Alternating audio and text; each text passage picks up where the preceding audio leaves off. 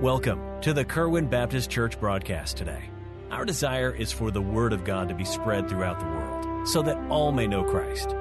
Join us now for a portion of one of our services here at Kerwin Baptist Church, located in Kernersville, North Carolina. Let's look at John chapter 14. Look at verse 1.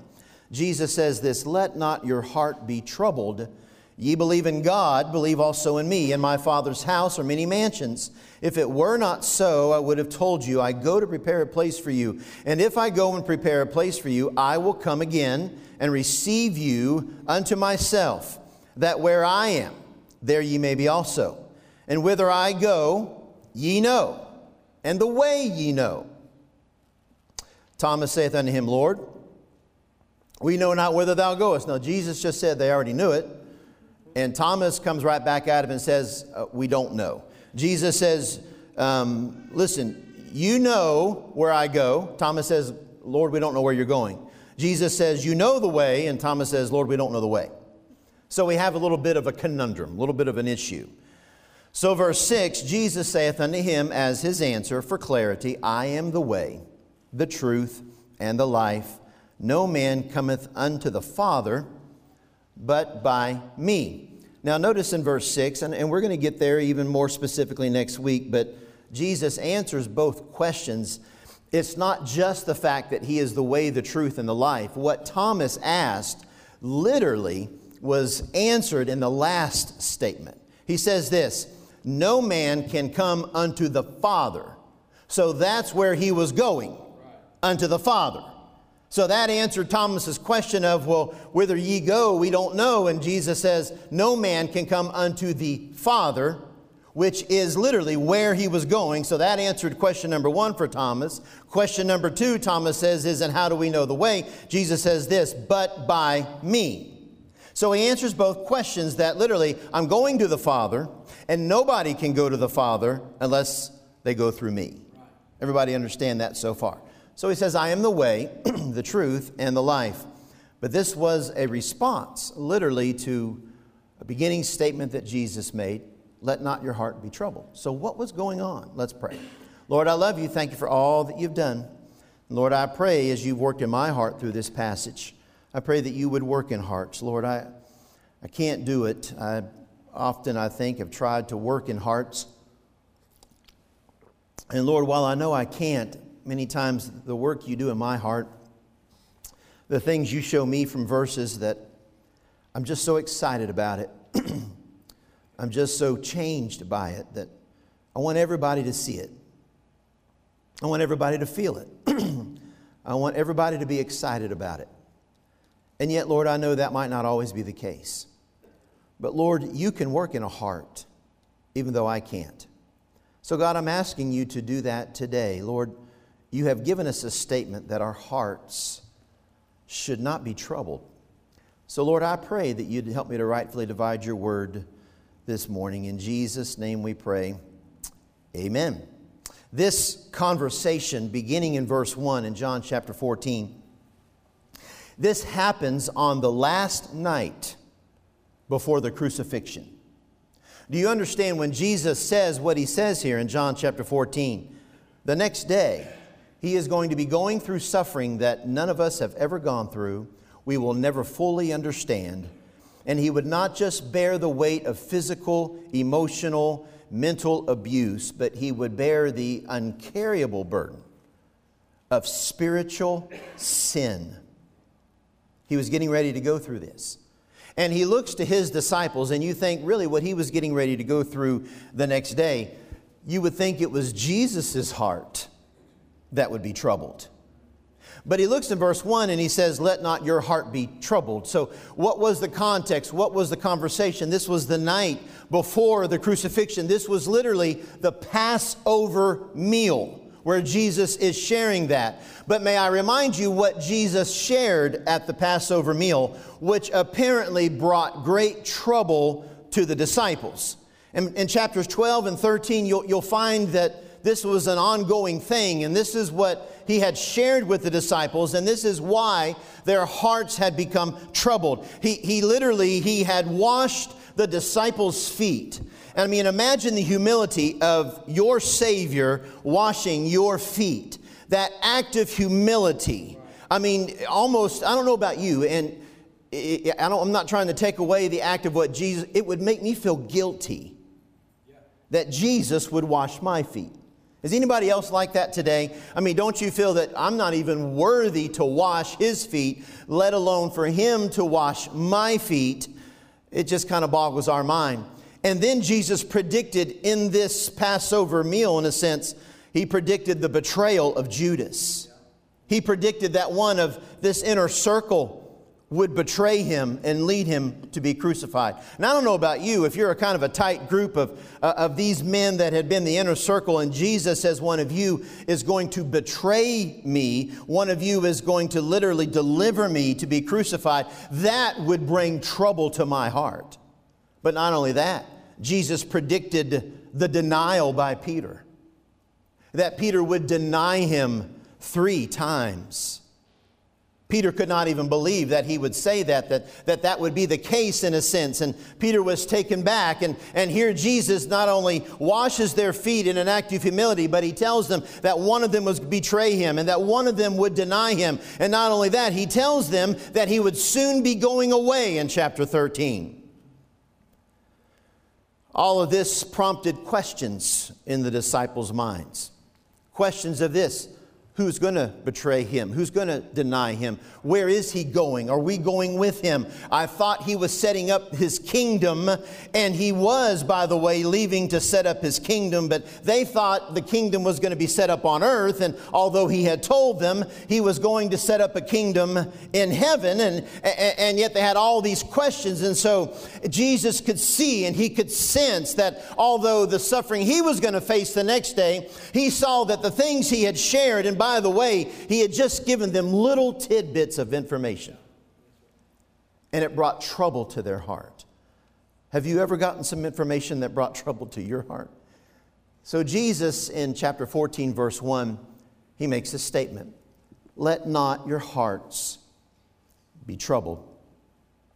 That means this that everything from here on out is really centered around the fact that there is a reason that your hearts do not have to be troubled. Although I've given you some difficult news, and although you have questions, and although you're a bit confused, and although you're kind of hurt, although you're kind of dejected, although you have all these questions, let not your heart be troubled. And so everything he shares is going to be about giving them reasons why their heart does not have to be troubled. So, in this first statement, I, he begins these little phrases, and every one of them, in their own way, is a way of explaining to these disciples why their heart does not have to be troubled. May I say this the same reasons he gives the disciples that evening why their hearts should not be troubled. By the way, the same reasons are given to you and me in this passage and applicable to us in 2020. Now, number one, I want you to, I want you to notice this. As you look at this phrase, let not your hearts be troubled, as we begin just these first few verses, we're not even going to get to our theme verse today in a sense. But as we go through this, you, we've got to look at this first statement that he said so that we can understand the rest of the chapter. Notice first, number one, I want you to notice the word troubled. You see, we've got to break this statement down to understand what he was trying to say. And then, as he gives the statements following this statement to prove this statement that their hearts don't have to be troubled, we're not going to understand them if we don't understand this statement. This word troubled. This is a Greek word, terasso. It literally means this it means to stir or agitate to roil water. I didn't say boil water, to roil water. And I don't know about you, I was not familiar with that word roil. It literally means this it means to stir, to make turbulent, to disturb, to stir up sediment. It's literally this unrest, and, and, and it's kind of be what Jesus is saying don't let your heart be troubled, kind of like a troubled sea when it can't rest. And these disciples had been on boats on troubled sea all through their ministry with Jesus. So they understood the statement that it was kind of tossing to and fro. There was nothing settling, nothing that they could count on. And when you're in the middle of a sea that is being stirred and agitated. You can't get your ground. There's, there's nothing certain and constant and still. Everything's moving, everything's up and down. Nothing can be depended on. So he said, Don't let your hearts get like this. Now, may I say, he does not say, Let not your hearts be sensible. He doesn't even say, Let not your hearts be sad. You see, there's going to be a number of things that are going to come along your path in life and my path in life. And Jesus is not saying that you have to literally not be hurt, not be sad, not mourn. In fact, the Bible on many occasions tells us those things. What is he saying? He's saying this listen, it's okay that your heart is sad, it's okay that your heart is a bit dejected, it's okay that your heart's a bit discouraged, it's okay that you have questions, it's okay that you're confused, but you can't let your heart get troubled because that's a different story. May I remind you, as God's children this morning, you and I, there's a, it's okay that we're sad. It's okay. We're taking an offering for the Clevenger family. I've been in contact every day, numerous times throughout the day, with Mrs. Clevenger. She's asked me to do the memorial service, and it'll have to be a month or two later down the road and different things. And let me tell you something. I, have told her, I'll tell you, we have people right here in this building that have lost loved ones just in these past months. It's okay to be sad. It's okay to be hurt. It's okay to mourn. It's okay to cry. It's okay to have questions. It's okay to have a lot of things and a lot of feelings. But as God's children, we do not have to let our heart get troubled because there is some things constant in our life. We don't have to let our heart be stirred as if it's a troubled sea because we are not on some boat that rocks with our Savior. He is the solid rock with what we go through. He says, Let your hearts be troubled. Notice, second word I want you to notice in this phrase is the word heart. He said, Let not your heart be troubled. Now, sometimes your mind is going to be troubled. Sometimes your body is going to be troubled. But what Jesus is talking about here is the soul, the heart. He says, Let not your heart be troubled. What is he saying? He is saying, Keep possession of your own heart when you cannot keep possession of anything else. I mean, when everything has gone awry, make sure that you guard your heart. Your heart is the main fort. Whatever you do, keep trouble from this. Keep your heart with all diligence, the Bible says. Out of it are the issues of life. Literally, the spirit, the Bible says, your spirit must sustain your infirmity. Therefore, don't let your heart get wounded. The Bible says, a wounded spirit who can bear. Listen to me. Look, listen, I want you've got to get this. Jesus said this listen, there's a lot of things that are going to bring trouble, but don't let your heart get troubled. Protect that, guard that. It's the main thing. And you can't let trouble seep through your mind and your emotions and, and, circumstances and disappointments. You can't let that seep into your heart. Listen to me this morning. You and I have totally underestimated how dangerous it is when our heart is allowed to get troubled. We have underestimated that. It begins to cause all kinds of confusion. It begins to cause all kinds of damage. It begins to cause questions and doubts when our heart gets troubled. There might be some things in our mind that don't make sense, but we've got to guard our heart. We can't let our heart get troubled, or it will lead to doubting God and doubting God's word and doubting God's love and doubting God's sovereignty. Yes, there's some things we can't make sense, but His ways are above our ways. But we've got to keep trouble from seeping into our heart. Makes all the difference all around this area are people who are no longer in church. Not really because they don't love God. Not even because they don't really believe God's word, but their heart was troubled. Number three, I want you to notice this word your. He said, Let not your heart be troubled. Your. He is saying this. Who is he saying this to? To his disciples. He is saying this You are my disciples. You are my followers. You are my redeemed. You are my sanctified ones. You are my men that I have chosen to literally birth the church and, and to literally begin what, what will be truth and, and a gospel to the Jew and the Gentile, and that all that want to come to Christ. However, everyone else is overwhelmed by sorrow and grief and trouble at this present time. Let that not be with you. You don't let your heart be troubled. Let the sinners in Zion tremble, the Bible says, but let the sons of Zion be joyful. It makes all the difference in the world when you and I are now sons. Listen to me. Christ's disciples should do more than others, and we should be more than others because we have more than others. The followers of Jesus should keep their minds and hearts quiet when everything else is loud. You must guard your heart, and I must guard my heart. When everyone else is troubled, you don't have to be.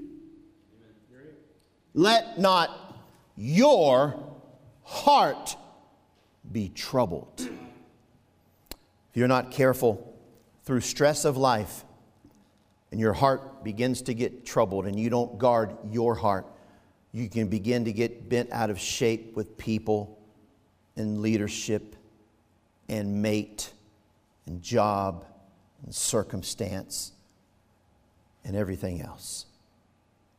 Jesus says, Let not your heart be troubled.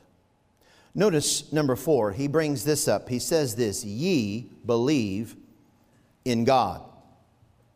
Now, at first glance, you might say, okay, now remember, everything is through the lens of let not your heart be troubled. So everything that we're going to say from now on somehow is saying you don't have to be troubled. He says this, ye believe in God. Now, this is an acknowledgement that they believed in God, and he commends them for that. Ye believe in God. And you and I would say, well, that's an obviously, that's a comforting statement, and that, that's a statement that will keep your hearts from being troubled. And dear friend, I disagree with you. Because just the statement that ye believe in God is not a statement that will keep your heart from trouble. In fact, the fact that you believe in God is a statement that will cause trouble to your heart. And you're looking at me like, what? Look at me, dear friend. Without Jesus, if you believed in God, there would be no comfort there. You say, why is that? Because if you believe in God, we are brought into covenant with God through Christ. And we have God's favor and God's promise through Christ. As sinners, you and I would despair with our belief in God if it wasn't for Jesus Christ. Because if we believe in God, that means we have to believe in a holy God. And if we believe in a holy God, that would obviously make it clear that we cannot approach God. If I believe in God, that means I believe in a God that I can't get to, that can't get to me because I'm a sinner and He's a holy God, and I have no way to clean myself enough to get to Him there would be no hope. It means if I believe in God, then He's a holy God, and a holy God has no right but to judge sin. Do you understand me this morning? Jesus looks at his disciples and he said, You believe in God, but that's not going to bring comfort because believing in God reminds us that we have to answer to God.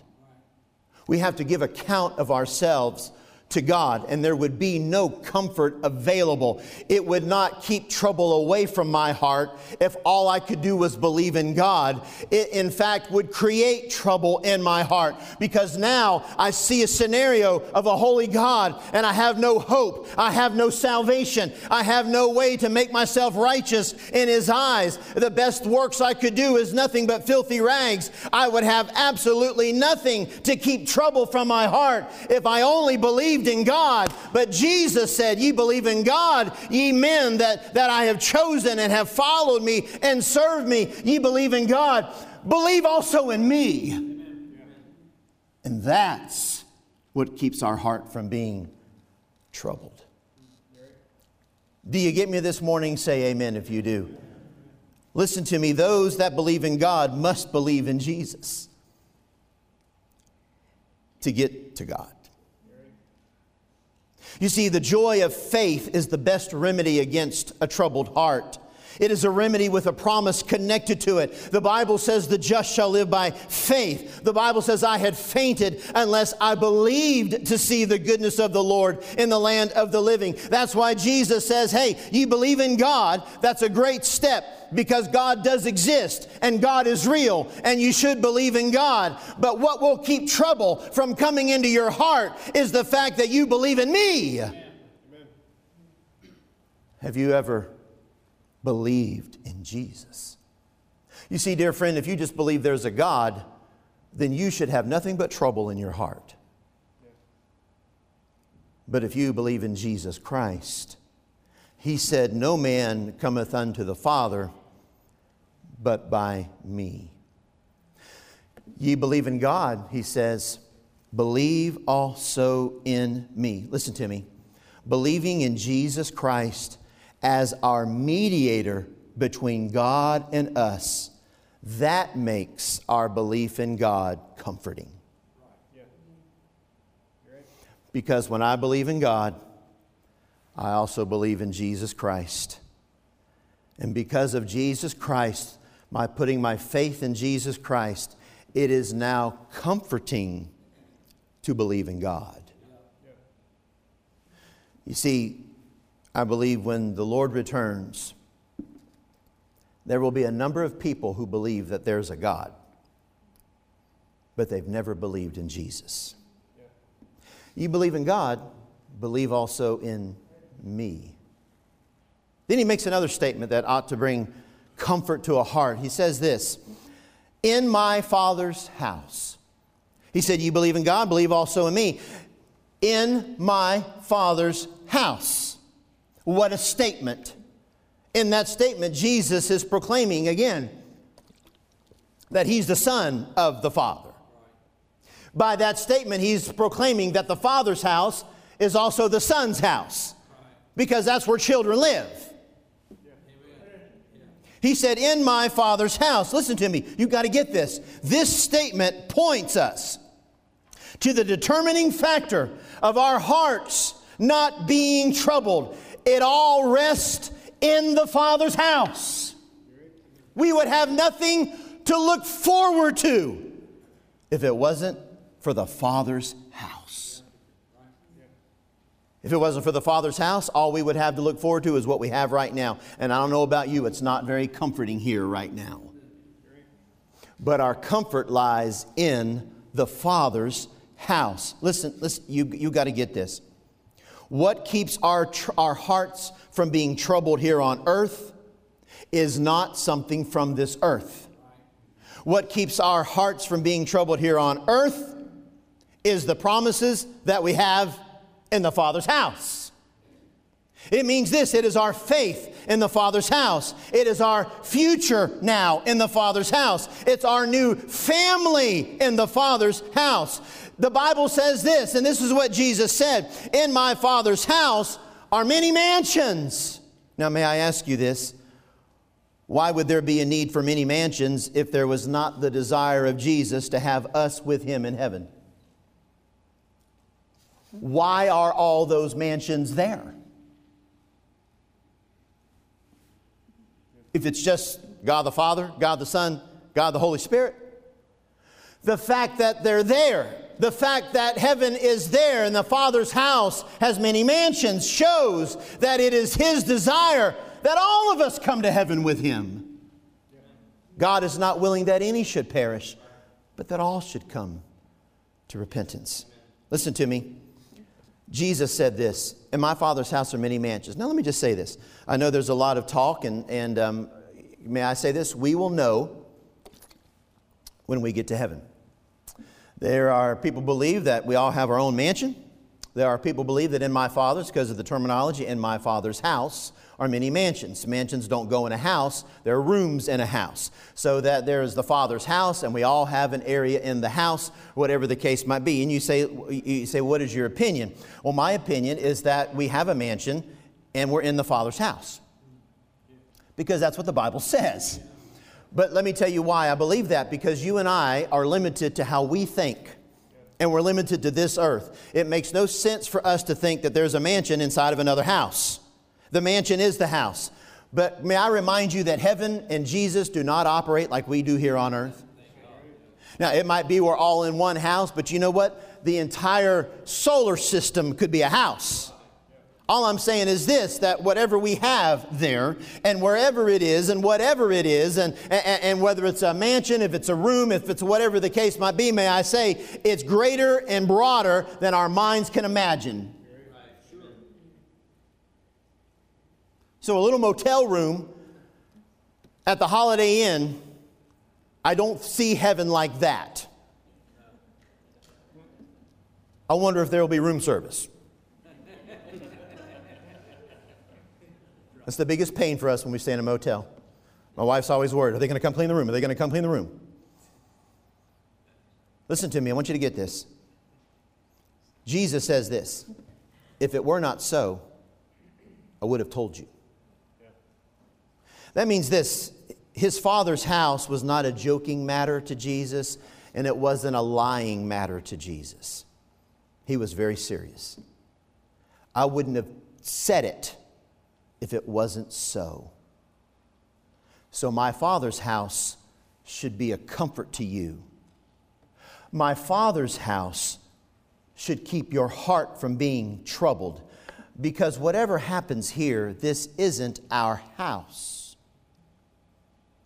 Our home is now in the Father's house. And that should keep our hearts from being troubled. You see, when a loved one dies that knows the Lord, yes, it's hard. He didn't say we can't be sad.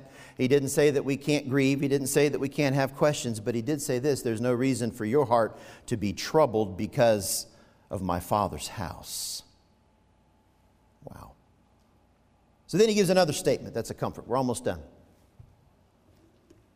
He says, Let not your hearts be troubled. You believe in God, believe also in me in my Father's house are many mansions. If it were not so, I would have told you. And then he says this I go. How is that comforting? Here again, like he had just been sharing in the last chapter, he tells them, I'm leaving. How can that bring comfort instead of trouble to my heart? And how could it bring comfort to their hearts to know that he was leaving? He said, I go. But he said this I go to prepare a place for you. You and I need to understand the design and the purpose of Christ going away was to prepare a place for the disciples and for you and for me that have put our faith and trust in Jesus Christ. Jesus is saying this You're grieved to know I'm going away, but I am going away on an errand for you. I'm the forerunner. For you to get there, I've got to get there first. For you to have a place there, I've got to go prepare it. There's some business that I have to do with the Father before you arrive. You're my bride. I'm making the house ready. Thank you for listening today. We hope you received a blessing from our broadcast.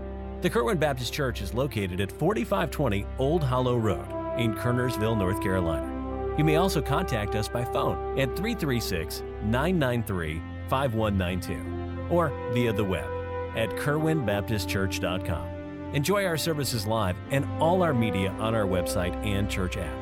Thank you for listening to the Kerwin broadcast today. God bless you.